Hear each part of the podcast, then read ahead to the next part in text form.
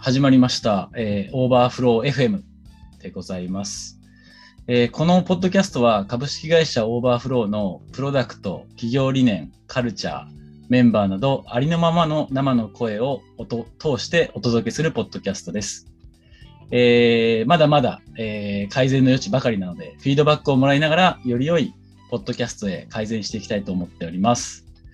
はい。で、今回は、えっ、と、私、株式会社 overflow CEO の鈴木が、えー担当させていただきながら、えー本日は、まあ、ゲストをお呼びしてお話をしていければと思ってます。で、本日のゲストですが、早速ですが、えー今年の1月に、えー VPoE として、えー overflow に入社していただいた佐藤歩夢さんです。よろしくお願いします。はい、よろしくお願いします。いやー、じゃあさっき練習してましたけど、ちょっはい。と初めてっていうことで、ドキドキですね。はい。私もあんまりアドリブトークが得意ではないので、こういう声の一発撮りのものはドキドキですね。ね。はい。まあ、だからこそ素を、生をお伝えしていければと思ってますんで、よろしくお願いします。はい。はい、じゃあまず、えー最初、あゆむさんの自己紹介からあー簡単にお願いできればと思います。はい。えっ、と、佐藤歩と申します。よろしくお願いします。で、あの、ツイッターとかのその、ハンドルネーム的なものだといつもアホムって名乗ってるので、本当あの、社外の知人からはアホムさんって呼ばれることの方が多いんですけれども、多分社内とかだとアホムさんとは呼ばれないでしょうね。はい、歩です鳥。のマークね、鳥の。そうそうそう、鳥のマークの、そうです。はい。で、まあ、オーバーフロートは、えっと、2019年頃から技術顧問として関わ関わらせていただいて、で、今年、あの、入って1月から VPOE としてジョインさせてもらいましたと。で、前職はサイバーエージェントという会社で、えーウェブフロントエンドのリードとして新規開発に関わったりとか、あと、まあ、ちょっと聞き慣れない単語になるかもしれないんですけれども、技術人事室長みたいな、まあ、マネジメントポジションでエンジニア向けの組織開発とか、まあ、採用評価などなどに関わっておりましたという感じですね。あと、趣味も言っときますか。ぜひ。えーっと、趣味は最近、あの、ランニングが特にブームが起きていて、ちょうどあの、今週末に、えっと、名古屋シティマラソンというハーフマラソンのイベントあるんですよ。へえで、それに向けて、今ちょっとこう、体を調整している最中なんですけど、まあ、参加していきますと。はいはい。はい。っていうかそうで、すね。ちなみに今ね、えっと、あゆむさんは名古屋在住で、はい。 overflow、まあ、特有のカルチャーとも言えますけど、まあ、フルリモートで、えーはいお仕事してるというそうですね。なんか、リモートでマネジメントポジションってどうなのっていう典型的なツッコミを多数いかいただくので、はいはいはいはい。あれなんですけれど、まあ、そんな感じですね。やっております。はい。はい。じゃあ、そんな感じで、はい。本日はよろしくお願いします。よろしくお願いします。じゃあ早速なんですけど、今日、まず最初に、今ですね、はいあの、ミッションとして取り組んでいる仕事について聞かせてもらえればなと思ってまして、今、あの、本当な足元とか中長期とか、いろいろ、まあ、うん。VPOE っていう職種柄、いろいろうん。様々な仕事があると思うんですけど、まず今、こう、一番頭の中で大きくあるテーマって何に、うん。そうですね。今一番大きいテーマとしてか、まあ、本当に大冗談のところで言うと、そのオーバーフローという会社でエンジニアリング組織を、まあ、設計開発していく上でこうしたいっていうイメージはまあ一応あって、で、それがあの、この間あの、ね、社内向けのこっそり作ってる資料にはいテキストを起こしてましたけれども、あの、最高の副業体験を提供するのとともに、なんかその社内の、まあ、組織とか社員の成長に還元できていくような体制を作りたいなっていうのを今考えています。うんうんうん。ありがとうございます。これ本当にうちの企業理念とかカルチャーを表しながら、あのいい、素晴らしいミッションだなと思ってるんですけど、そもそもこれに行き着いたこう思考のプロセスというか、ここが出来上がるまで、あやむさんの頭の中ではどういう順番でこう、思考を組み立ててここにたどり着いたんですか？うん。なんか、まあもともとその、なんだろう、順序立てて思考するというよりも、なんかこういう風がいいな、こういう風がいいなっていうのが複数あって、で、それをこうランダムに組み立てることが多いんで、あんまり順序立っては本当はいないんですけど、うんうんうんうん。まあでも、あえて言うなら、その、大前提として、結構前の職場でもそうだったんですけど、なんかその、どうせエンジニアリングの組織作るんであれば、なんかやっぱりその、個人の成長っていうところもまあ大事にしたいし、会社の成長も大事にしたいって、まあ言ったら結構当たり前なところではあるんですけれども、まあそういうところを、なんか両立できてるっていう前提はまあしっかり置きたくって、はいはいはいはい。で、まあそういうベーシックなところに対して、結構なんか、オファーズっていうその副業転職とか、あとまあ副業を通したその働き方の多様性を提供するみたいなこうビジョンって結構特徴的だと思っていて、で、まあそこを掛け合わせたら結構順当に、てかまあ割となんかスッと降りてくるものがあって、で、その結果がやっぱりそのなんか、副業メンバーもすごいいい、えー気持ちよく仕事ができる環境であってほしいし、まあそれこそだから overflow で副業していい仕事ができた、よかったって思ってもらいたいし、で、同時になんかそうやって優秀な人たちが、こう、 overflow にプラッと立ち寄って残してくれた成果とかで、社内のエンジニアとか、まあ、技術がうまくこう育っていくようなサイクルにしたいみたいな、そういうことを考えてました。なるほどね。ちなみに今って overflow の開発組織はうん。副業メンバーって大体何パーセントぐらいだってパーセントで言うと、まあ、それぞれその稼働してる日数、時間とか、まあ、ね、やっぱり副業なので、まちまちですけれども、え、60%、70%ぐらいはもう副業メンバーかな？結構その、今スタメン状態の方々だけ見ても。はい。スタメン状態だ。はい。そうそうそう。ベンチだったり、スタメンだったり。そうそうそうそう。なるほどね。だから全体の比率といほぼ一緒ですね。あの、うんオーバーフロー全体で見ても今7割、8割ぐらいがうん。あ、8割届くんだ。うんうんやってるので。なるほど。もうやっぱりだから組織自体がそうなっていて、うん。うん。その良さとか、まあ、うん逆に改善しなきゃいけないこととかも、あの日々日々感じながら今やってるし、うんうん。まあでも間違いない、たあのこれは価値だっていうふうに、あの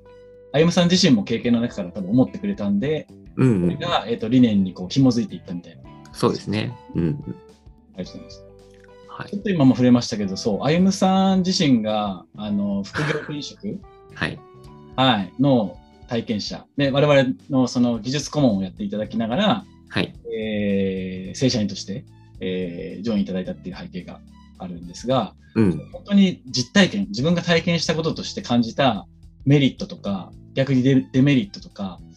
教えてもらえたらなと思うんですけど、そうですね。なんかあの、まあ、デメリット、自分に対してのデメリットっていうのもちょっと変なんですけれども、なんか一番最初にその副業転職って、ああ、こういうことなんだって実感させてくれちゃったのは、あの、前職で、はいその自分の、まあ、えっと、まあ、見ている部署があって、まあ、そこのメンバーの人がいたんですけども、その人がちょうどその副業先で、なんかこう、やりがいを見つけてしまったらしくって、あの、旅立ってしまったことがあるんですね。うんうん。あの、うん、一応固有名詞は全部伏せますけれども、うん。あの、タナマコがこっそりノートにまとめて記事にしていて、そこにバイネームでがバチバチに載ってるんですけど、いろいろまあ公開されてるコンテンツだから、それあれですけど、そう。まあ、それを見たときとかには、なんかこう、ああ、してやられた、こういうことかって思ったんですけど、まあ、同時に結構学びもあって、なんかこう、なんだろう。社会的にも、あとまあ、働くメンバー的なニーズからしても、やっぱりこう、副業させてほしいとか、副業をオープンにするのとかって、まあ、特にこういう IT 業界とかだと、まあ、もうスタンダードになってきてると思うんですよね。うんオープンにするところぐらいまでは。なんですけども、なんかそうやってその副業していいよって言ってるだけだと、結局その、どっかで副業してきてやりがいを見つけちゃうと、まあ人はね、旅立ってしまうっていう、まあ、あんまり言いたくないけど、まあリスクな部分もどうしてもあるとは思うんですけど、うんうん。っていうところだけになってしまって、なんか、自分たちがその副業でいろんな人たちと出会うとか、受け入れるみたいなところのバランスをしっかり取っていかないと、なんかこう、ね、採用上のインとアウトの収支が取りづらくなっちゃうなっていうところは結構実体験として思っていました。なるほど。デメリットとしては、企業側からの、そうですね。はい、対応しないと、デメリットだけ出ていってしまうみたいな。あそうそうそうそうがあったっていうことですよね。そうです、そうです。はい。ね片や、じゃあ自分がってなるとどうだったですか？で自分勝手見てみると、まあ、正直やっぱり副業転職ってそのもともと中の人たちとかとあのコミュニケーション取ってたわけだから人となりとか組織の様子とかもなんとなく雰囲気でうんわかると思うんですよね。その副業の関与の度合いフルタイムでやってるとか、まあえー月にちょっとだけとか、まあ、いろんな関与度合いはあると思うんですけど、まあ、でも多かれ少なかれ伝わってくるものもあるし、なんかそこでその、ある程度仕事しやすい、まあないし、一緒にやっていけるなって感じてるからこそ副業を続けてたわけですし、うんうん。うん。っていうのがこう、結構クリアな状態で転職するっていうのは、なんか、あのー何も知らない環境に飛び込むよりも、なんか自分としてもある程度リスクヘッジにもなるし、そういう意味ではあのメリットはやっぱりちゃんとありました。ありがとうございます。はい。その、ね、副業転職っていうプロセスの中でも、よく、お客様にも相談いただいたりするケースですけど、うん。実際どのタイミングで、その、本格的に転職を考えてもらうかとか、うん。きっかけ作りって、結構企業側から見たとき大事だったりするんですけど、うんタ。イムさんがこう、ね、えっと、ずっと副業でもよかったわけじゃないですか。うん。じゃあ、本気でちょっと転職考えてみようかなって思ったタイミング？うん。と、そのきっかけって何だったんですか？ああ、そうか。そうですね。もともとその転職しようって思った理由は、うーん、前職結構長かったんですね、在籍っていう意味で言うと。それこそ、まあ、ま、丸々9年ぐらいいたんですけれども、で、本当に一番最初思ったのは、やっぱりなんかその、社内の人間関係で仕事できちゃうところだったりとか、まあなんか言ってしまうこう会社ローカルのスキルで、もしかして俺仕事しちゃってないかなっていうところに、こう、疑いというかごまかしが自分の中で効かなくなったっていうのがまあ一番最初のきっかけだったかもしれないです。なるほど、なるほど。うん。ですね。で、まあなんかその、まあ、このままぼーっとしてると自分のキャリアの選択肢が阻まっちゃうかも、狭まっちゃうかもな、みたいな風に思って、で、転職活動を始めて、はいはいはいはいはい実際その時には、その、なんだろう、転職絶対するというよりは、なんか、他の可能性を今のうちにちゃんと知っておこうっていう意識があって、で、まあ、いろんなところの話を聞き始めたタイミングだったんですね。で、まあ、それこそ overflow さん、 overflow さんって言っちゃったけど、当時に戻っちゃって。はい。当時に戻っちゃった気持ちが。overflow から話もらった時とかは、その、もともとなんか技術顧問の契約する時とかに、なんかその、当時そのタビトさんとか CTO のタビトさんとかと話してた中で、なんかこう、ゆくゆくオーバーフローのフェーズがまたちょっと変わってきて、なんかあのなんだろう、まあ、組織が拡大してきた時とかで、なんかマネジメントが欲しくなってきたら、もしかしたらちょっと本格的に口説かせてもらうかもしれないですよ、みたいなはいはい。こう。振りだけはあったんですよね。振りだけはあったから、その振りのことをもう一応覚えていたので、なんか何も言わずにこれで他社に転職したらさすがに悪いよなと思って、臨機を通すために、あの、ちょっと報告にはい。伺ったというか、旅人さんに、はいはいはい。そういう気な気になったんですよっていうのをお伝えしに上がったっていうような流れはありました。はい。上がって、上がったら結構、だから怒涛の なんか、急に、マジで転職するの？え、じゃあちょ、ちょっと待ってよ、オファー作るからって言って、え？みたいな。割とそうですね、本当に最初に、え、とりあえず話しましょう。で、話したら、じゃあ、とりあえずオファーレター作るんでちょっと待ってくださいみたいな感じのトントン拍子ではありましたね。あの、裏では多分ね、なんかこう、タビトさんと他の方のコミュニケーションもあったと思うんですけど、はい。私とタビトさんだけの間の話で言うと、そんなぐらいの感覚でした。この後、私、あの、僕ともね、あの、話させてもらったりとか、うん。中で結構組織の話とか、ビジョンの話とか、うんですけど、結構僕も時間使って説明したのが、まあ意外だったんですけど、ストックオプションの話とか、あ思ってて、でもすごくそこから学びがあったのは、そういうことがちゃんと、えっと、なんだろうな、キャリキャリア、特にまあマネジメント以上のキャリアとかを考え始めたときに、とか、そういうまあ、きょあの、他にも悩んでいるフェーズの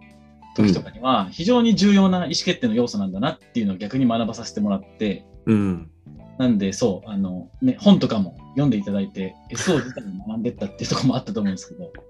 あそこのプロセスはやっぱり結構、どうだったんですか？あの、理解が深まるとか、意思決定に少しは、こう、作用するような時間だったりするんですか？うん。あの、やっぱなんかその、ね、最終的なリターンみたいなところもやっぱりね、あの、無視できる要素は全然ないし、まあ、人によってはそれが最上位な人もいると思うしうん、あれなんですけども、やっぱりなんか、いざそのスタートアップにって話をしたときに、なんか、改めて考えると、その、ストックオプションのことに限って特に言うと、なんか思って全然分かってなかったなっていうのはよく分かりまして、うんなんかどどういうロジックでどういうリターンになるんだっけとか、こういう場合どうなるんだっけみたいな。結構やっぱりそのスタートアップって言ってしまえばリスクとの引き換えみたいなところもあると思うので、まあそういう中でその自分の、まあ、人生っていうとちょっと大げさだけど、人生の中でリスクをじゃあ受け入れるにあたって、そのリスクをなんか正しく理解するっていうことができてなかったから、むしろ、その、それまでいろんな会社さんとお話ししてても、そこまで突っ込んだ話ってなかったんですよね。うんうんうんそこオプションが報酬に入っているところもありましたけど。うんうんなんだけど、まあ、なんかオーバーフローで、そう、それこそゆうとさんが、なんかすごい根節丁寧にレクチャーいただいて、初めてあの解像度が上がったっていうのがありましたね、そこに関して。うん。歩夢さん専用シートみたいなのを作ってね。あありました、ありました。シミュレーションシート。ちょっとあの、夢の上限値が高すぎるような気はしたけれども、はいはいはい。いいシートでしたね。ありがとうございます。はい。じゃあちょっと次のはい話いこうかなと思うんですけど、入社前後でのギャップっていうところを聞いてみたいなと思ってまして、はいまあ、とはいえ、技術顧問されていたので、あの、なんていうか、外というか、ちょい外みたいな感じだと思うんですけど、そうですね。そんな中で、まあ、そもそもそそのちょい外から見てた overflow のイメージうんをまず教えてもらえればなと思うんですが、どうでしょうか？そうですね。ちょい外から見てたイメージだと、なんか特にやっぱり印象として強かったのが、そのまず、今だと Notion ですけれども、そのドキュメンテーション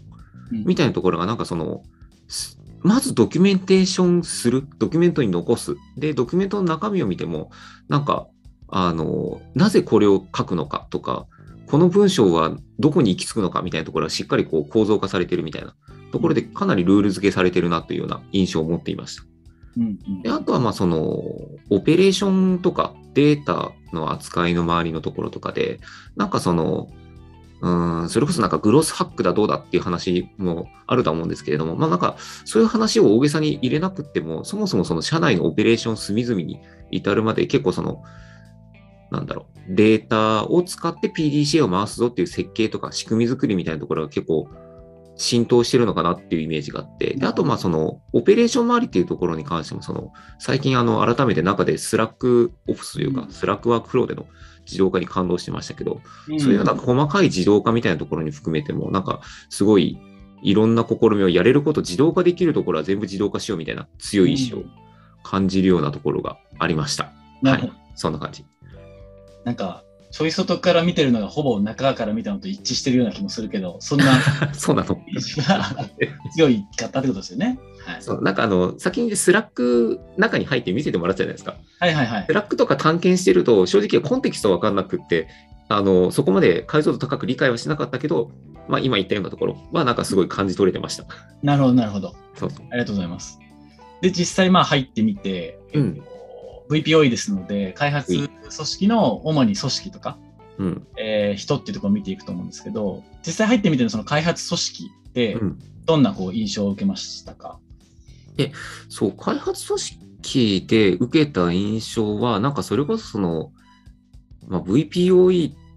いうと、なんか組織をなんとかするっていうようなところからやっぱり入りがちだと思うんですけど、まあ、もちろん中長期見ると仕込まなくちゃいけないものたくさんあったんですけど、なんか強いて言うならば短期的な課題はすごい少ないなと思って、うんなんか開発組織のそのコンディションっていうのはこう、すごいいいなと、いい意味で意外なぐらいに思いました。なるほどなるほど。はい。なんか開発組織がね、あもちろん改善点いっぱいあるんですけど、うん。えー今現時点ではいいかなと思ってもらえたそこの要因とかってあの、うん推測ベースでもいいんですけど、うん何か考えられることはありますか、そうですね。なんか、究極的には、なんか、うーん、旅人さんを中心にしっかりなんかこう、組織が出来上がっているというか、うんうんうん旅人さんのリーダーシップが行き届いてるっていうのがもしかしたら一番近い表現かもしれないなと思いました。なるほどなるほど。その旅人さんの目利き的なところなのかもしれないですけど、そうですね。エントリーマネジメントといいますか。うんうんその、まあ、中で、そうですね。抽象的に言うといい人が集まってるみたいなことかもしれないですけど、うん。うんそのいい人みたいなののうん。定義をもう少し具体的に言うと、歩夢さんの中でどういう人をいい人だっていうふうにあの見てたりしますか？そうですね。なんか、 overflow の中で言うと、やっぱりその悪い意味でステレオタイプな、ステレオタイプのエンジニアって悪い意味のステレオタイプってなんか通じますかねなんかこう、いかにもギークで みたいな。そういう人はやっぱり全然いなくって。で、まあ、どんなところがいいっていうと、なんかその、なんだろう。まあ、エンジニアとしてっていうよりも、なんか、普通に一チームメンバーとしてっていう捉え方かもしれないですけど、なんかその、一緒に働くメンバーへのリスペクトとか、あとまあ、事業とかことに向き合う。まあ、それこそその、事業とかカルチャーに関心が強いメンバーっていうのが結構多いのかなとは思っていて、うんまあそういうところが結構やっぱりなんか一緒に働く仲間っていうところで言うと、あのーすごいいい人たちが揃ってるし、まあそういう人たちをこう選び抜いて採用してきた旅人さんさすがだなっていうのは率直に思いました。うん、なるほど、なるほど。ありがとうございます。今メンバーの話聞いたんですけど、開発のプロセスで、あのーもちろんなんかこう、その開発のスタイルってチームごとにいろいろあると思うんですけど、うん。オーバーフローは、えーが、もちろんまだまだね、あの高みはの望め、望んでいきたいですけど、うん。現時点で、まあ、高いスループットを維持するようにしている有効な仕組みとかって、なんか入ってみて思ったところはありますか、そうですね。なんかその、形のある仕組みっていうのだと、ちょっとまだ見えてないところもあるんですけれども、どちら、あの、まず、なんかやっぱりその、アジャイルとか、そのスクラムと呼ばれるような、あの、開発組織の回し方っていうところを、かなり、あの、しっかりやっているなっていう気がしていて、まあ、それこそその、スクラムマスターっていう、その、まあ、スクラム全体をこう、こう回していく。で、ブロッカー要因があれば取り除くみたいな役割をタビトさんが担ってるわけですけれども、そこがすごい機能しているっていうのは、まあ一つあるのかなと思います。うん、なるほど、なるほど。うん結構その中で、えー、タビトさんが、あの、異臭に応じてメンバーに、こう、適材適所じゃないですけど、いろんなうん異臭を差配できてるみたいな感じで、今進めてるんですか、そうですね。そういうところの差配も、なんかさすがの手際だなと、なんか結構あの、タビトさんがスクラムを回してるのを結構スプリントレビューとかで、うんあの、見てるっていうような感じではありますけれども、うんあの、手際よくそこら辺をうまく進めているような印象です。なるほど。はい。ありがとうございます。タビトさん、髪ついたかな？ちょっとね、上げすぎかもしれないです。上げすぎたかもしれない。はい。したら次、あのもちろん絶賛我々も今開発組織が今年は、えー一番注力して採用しているポジションだと思うんですけど、そんな中でこう今後ですね、どんな人がオーバーフローに来てほしいかとか、うん。そのあたりを、おまあ、抽象的なところから、えーうんまあ、抽象的な価値観みたいなところから、うん。えー技術的なところまで聞いてみたいなと思うんですけど。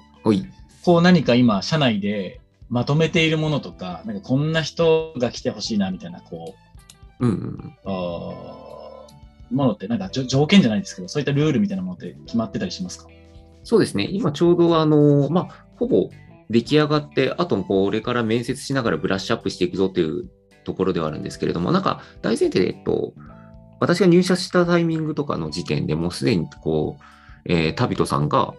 あの、構造化、面接の構造化をしたいって言ってて、まあ、あの、Google が、えー提唱しているあの構造化面接みたいな話になってくるんですけど、まあ、それの中で、まあ、構造化の部分はさておき、えっと、評価基準みたいなものをちょっと定めましょうという話になったんで、まあ、そこら辺、その、えーっと、まあ、これまでその、タビトさんもそうだし、あと、まあ、磯崎さんっていう人うん。も、あの、採用やってきたわけなんですけど、それまで採用に関わってきたメンバーが、どういうその、えー点を重視して、候補者を選んできたか、うん。あの、接してきたか、みたいなところをちょっと言語化してもらって、で、そういうあの社内のワークをこう重ねていって、最終的には基準ができています。おなるほど。されたものが。ぜひその基準を教えてください。で、基準は、あの、技術面のところとかもあるんですけど、まあ、今回はそうですね、なんか人となりみたいなところにちょっと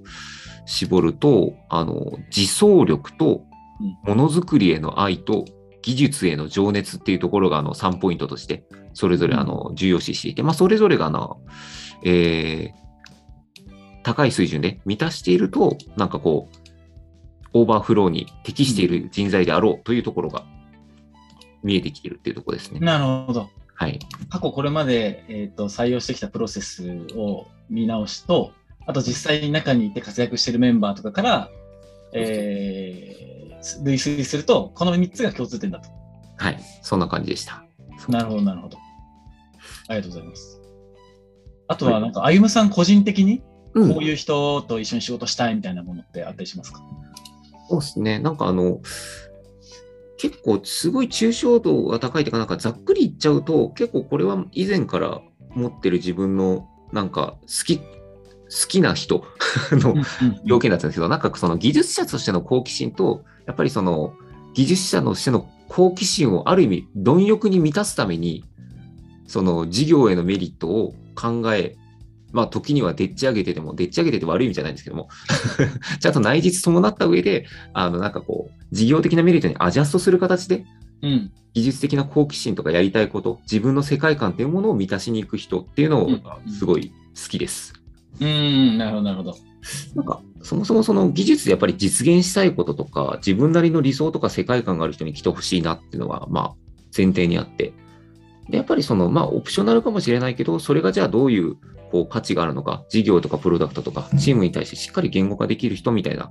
風だと、より良いなっていうふうには思っています。うん。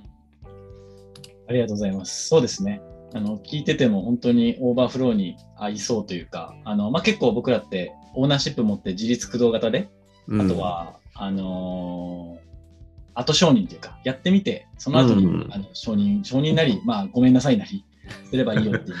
技感じだ術と思うんですけど、うん。はい。そういう部分でも、開発チームは同じ思想がやっぱりあるなっていう気はしますね。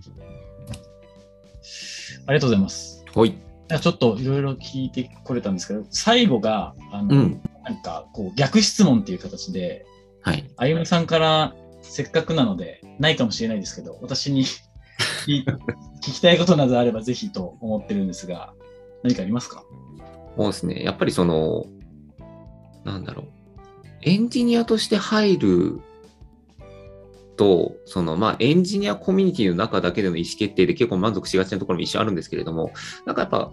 大冗談、その会社の舵取りをしている、その、ゆうとさんみたいな、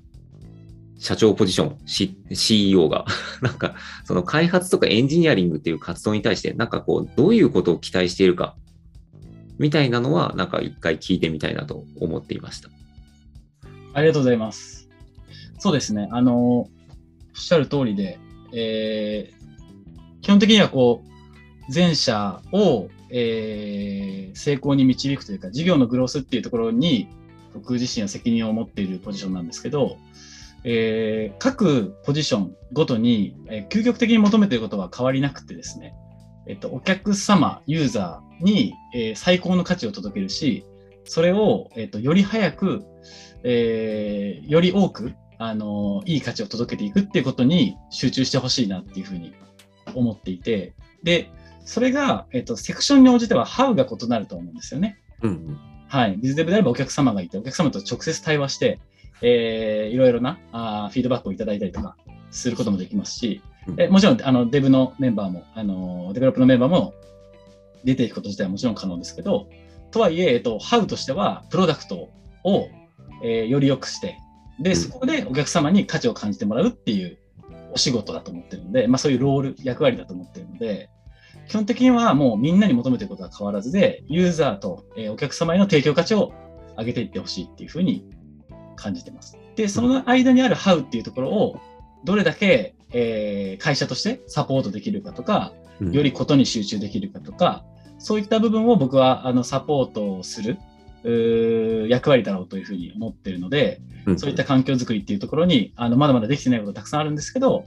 あー引き続き集中してやっていきたいなというふうに思っています。うんうんうんなるほど、ありがとうございます。なんか、エンジニアとしても、その、結構、これまでなんかソフトウェア、ソフトウェア開発が、こう、できますっていうところで、あの、売ってるみたいなのが結構長かったと思うんですけど、なんかやっぱり市場が成熟してくると、なんかどういう価値が提供できるかみたいなうん。ところまで説明できる人がやっぱり結構価値が相対的に市場の中でも上がってる気がするので、まあ、そういう意味ではなんかその、さっきのエンジニア、どんなエンジニアに来てほしいかっていう話とつながりますけど、なんかやっぱりしっかりその、ユーザーへの提供価値を上げていけるっていうところとちょっとリンクして、なんかやっていけるようなうんうん人たち取りたいし、そういう組織にしたいなっていうふうに思いました。感想です。はい。はい。ありがとうございます。そうですね。ぜひそんな人をもうね、あの待ってますっていうところで、今日はちょうどもうそろそろ30分ぐらい経ってるので、本当は20分で終わらせる予定が結構長引いちゃいましたけど、ごめん。いいお話がたくさん聞けました。はい。はい。というところで、じゃあ第1回はこんな形で締めさせてもらえばと思います。今日はあゆむさんありがとうございました。ありがとうございました。